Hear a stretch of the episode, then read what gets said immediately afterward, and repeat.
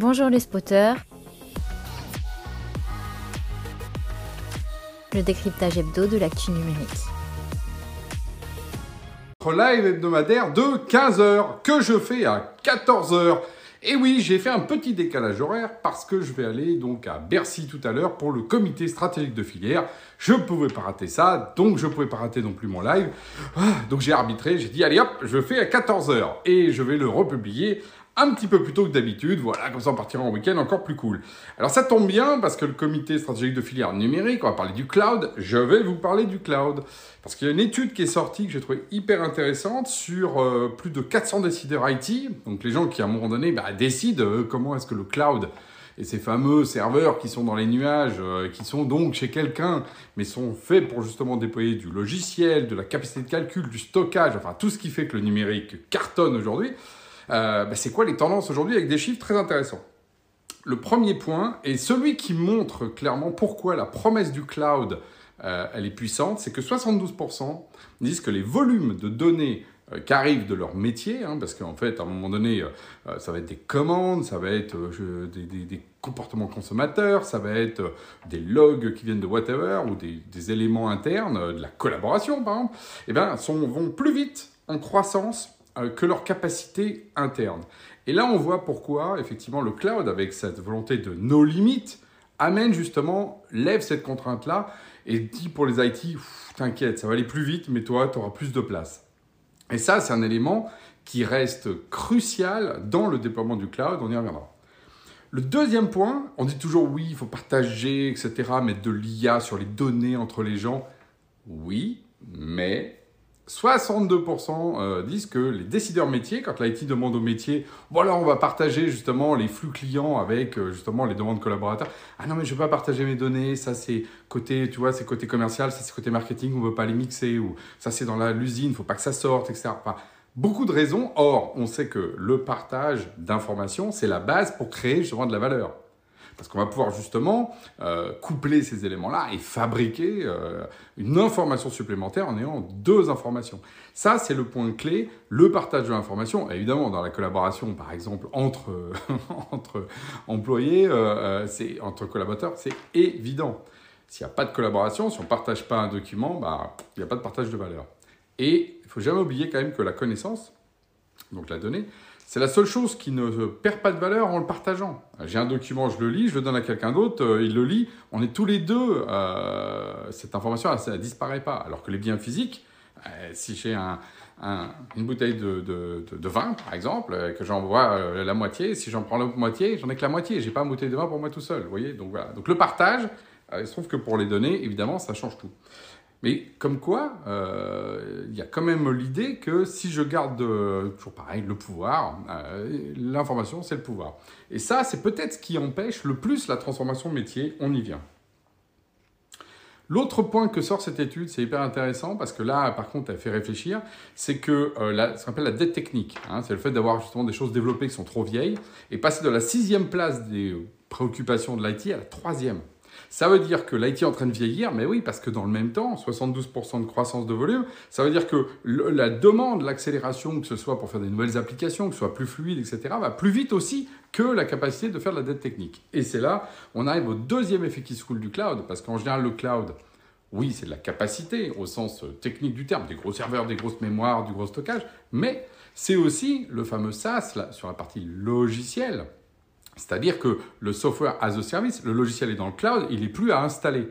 Et donc s'il n'est plus à installer, il ne prend pas un coup de vieux. Eh oui, il est en permanence mis à jour. Donc c'est la deuxième promesse du cloud. Et on voit bien, euh, pour ça qu'il y a vraiment cette force autour du cloud, entre d'un côté une capacité et de l'autre le fait d'être une réactivité, une agilité pour être dans le temps présent. Et ça, c'est hyper important. C'est pour ça que tous les éditeurs logiciels sont en train de bouger en move to cloud et sont maintenant en partie SaaS par rapport à ce qui était avant plutôt euh, l'idée de ce qu'on appelait le on-premise, on installait sur des serveurs. Et euh, donc euh, plus du spectacle, 78%, donc là on est dans les scores soviétiques, comme on dit, vont passer une ou plusieurs applications dans le cloud dans les 12 mois qui viennent. Donc on le sait, c'est un mouvement massif, c'est effectivement ce qui tire aujourd'hui l'IT. Bon ça c'est super. Donc là, quand on voit ça, on voit bien que le move to cloud, il est en pleine, euh, pleine accélération et que c'est ça, effectivement, le numérique d'aujourd'hui, de demain, en tout cas pour les trois prochaines années. Promesse tenue. D'ailleurs, et là on était donc une étude que j'ai trouvée dans CIO, qui était relayée effectivement dans CIO. Et là, c'est une, étude de LMI avec Erson Young. C'est intéressant parce qu'elle croise, elle, a posé des questions qui n'ont rien à voir. Par contre, ce qui ressort, c'est justement promesse tenue sur quoi? Bah, Sur le fait que 66% des gens trouvent qu'effectivement ça mène de l'agilité et 48% que ça diminue la dette technique. Donc, vous voyez, effectivement, quand on pose l'action dans l'autre sens, c'est pas quels sont vos problèmes et, pourquoi le cloud y répond. C'est OK, je suis passé dans le cloud, est-ce que ça m'a apporté? Oui, on est quand même à 66%, c'est énorme euh, d'avoir une accélération de l'agilité sur justement sa, logique euh, IT parce qu'on est dans le cloud et aussi parce qu'on a diminué la dette technique, en particulier en prenant des logiciels SaaS. Bon, donc ça, c'est effectivement très clair et euh, ça se confirme, etc. Par contre, Là où le cloud n'a pas encore euh, tenu toutes ses promesses ou reste encore, c'est sur l'action de la RSE, responsabilité sociale et environnementale, et surtout sur le dernier. Pourquoi? Parce que seulement 38% euh, de, tout ce petit monde pensent qu'effectivement, le cloud fait bon ménage avec la RSE. Et ça, c'est intéressant. Pourtant, euh, il y a un travail énorme engagé par les cloudistes pour dire nous, nous, on est vert, etc.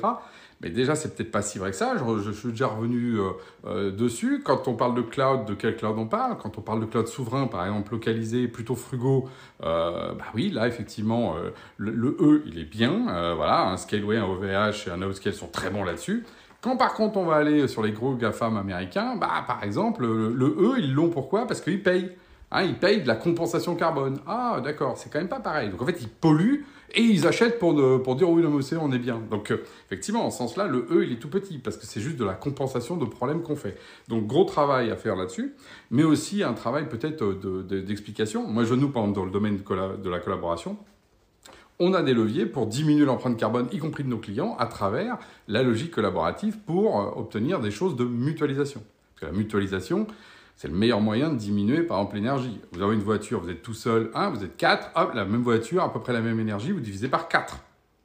Donc ça, c'est ce qu'on appelle l'effet de mutualisation. Et ça, dans les outils collaboratifs, sont par essence portés sur cette mutualisation. Donc l'idée, c'est prendre un document, de le mettre dans un groupe plutôt que l'envoyer par mail, etc., etc. Donc la mutualisation est au cœur du processus collaboratif. Donc il y a un effort à faire de ce côté-là, que ce soit en termes de, de pédagogie, mais aussi de réalité. Qu'est-ce qu'il y a derrière hein, voilà, Quels sont finalement les clouds frugaux et ceux qui ne le sont pas? Et puis peut-être aussi euh, que ça lance les prémices euh, d'une autre révolution, parce que vous savez, le cloud, ça fait à peu près donc maintenant 10-15 ans que ça monte en puissance, euh, et donc ça va devenir au climax dans 5-10 ans, mais qu'il y a aussi une nouvelle technologie qui s'appelle le Edge, que je tiens à saluer ici, parce qu'effectivement, il apporte cette promesse de proximité de serveur, tout en étant une logique cloud, tout en étant euh, de l'agilité, mais plutôt locale. Donc en essayant de mêler les deux mondes. Voilà, c'est des technologies qui vont aussi grandir. Donc derrière, le cloud, le edge, euh, autre technologie, autre paradigme qui va nous remettre encore en... Vous savez, je dis souvent, il y, a, il y a deux concepts en informatique, la roue et la balançoire. Donc euh, le cloud a recentralisé pour donner de l'agilité, le, le edge redécentralise pour venir local pour peut-être amener justement ce E d'environnemental et de souveraineté. Donc euh, voilà, on voit bien les grands mouvements qui sont, euh, qui sont à l'œuvre euh, autour du cloud. Et c'est pour ça que cette filière numérique, elle est passionnante. Je file à Bercy pour justement aller échanger avec à la fois tous mes collègues, les politiques, et construire justement bah, la filière au sens industriel de ce monde à travers lequel j'ai essayé de vous éclairer un peu sur le cloud à travers ces nuages. Vous avez vu, pendant ce temps-là, en plus, les nuages ont disparu. Ils sont à Bercy parce qu'il fait un temps magnifique à Montreuil. Sur ce, je vous dis à la semaine prochaine.